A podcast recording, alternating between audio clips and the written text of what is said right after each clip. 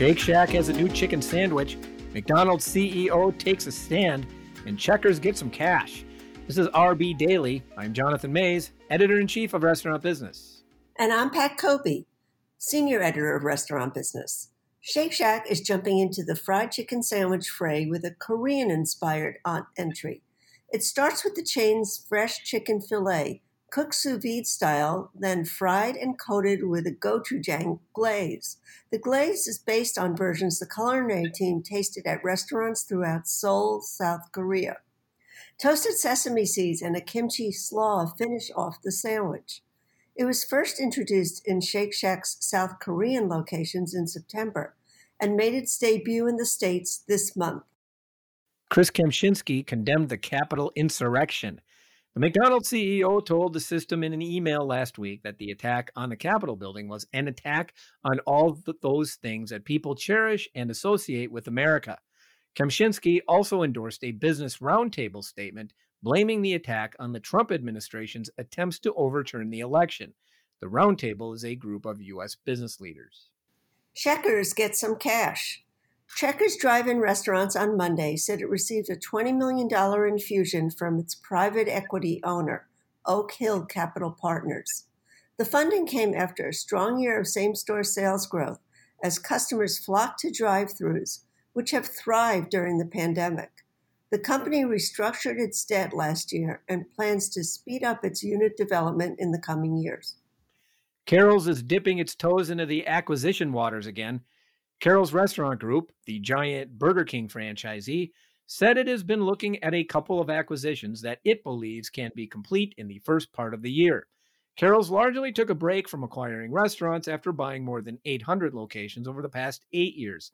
Still, the company reduced its development requirements and plans to take a more moderate approach to acquisitions in the future. Dining room reclosings cost Red Robin Gourmet Burgers 24 points in same store sales in the fourth quarter, with comps for company units dropping by a negative 60.5%. Still, the casual chain said it made significant progress in its turnaround effort during 2020, including the addition of Donato's brand pizza to the menus of more stores. Overall, the burger centric concept said it cut its menu by a third resulting in a $2 million savings. Chipotle Mexican Grill is looking to hire 15,000 new workers during a national hiring event this week.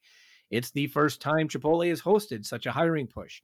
The chain says the new employees are necessary because the company plans to open some 200 new restaurants this year.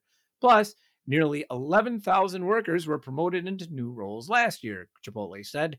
The chain's Coast to Coast Career Day takes place on Thursday. Dave and Buster's continues to struggle amid the pandemic.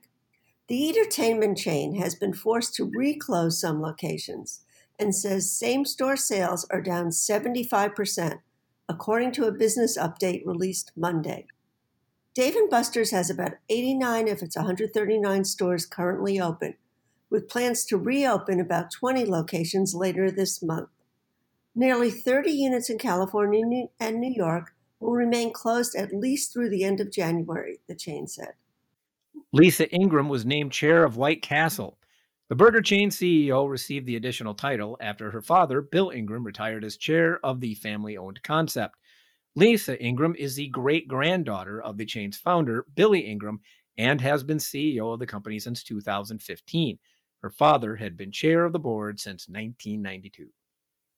And that should do it for today's episode of RB Daily, your daily source of the most important news of the day from the editors of Restaurant Business. Find us wherever you get your podcasts. I'm Pat Cobe. And I'm Jonathan Maze. Have a great day.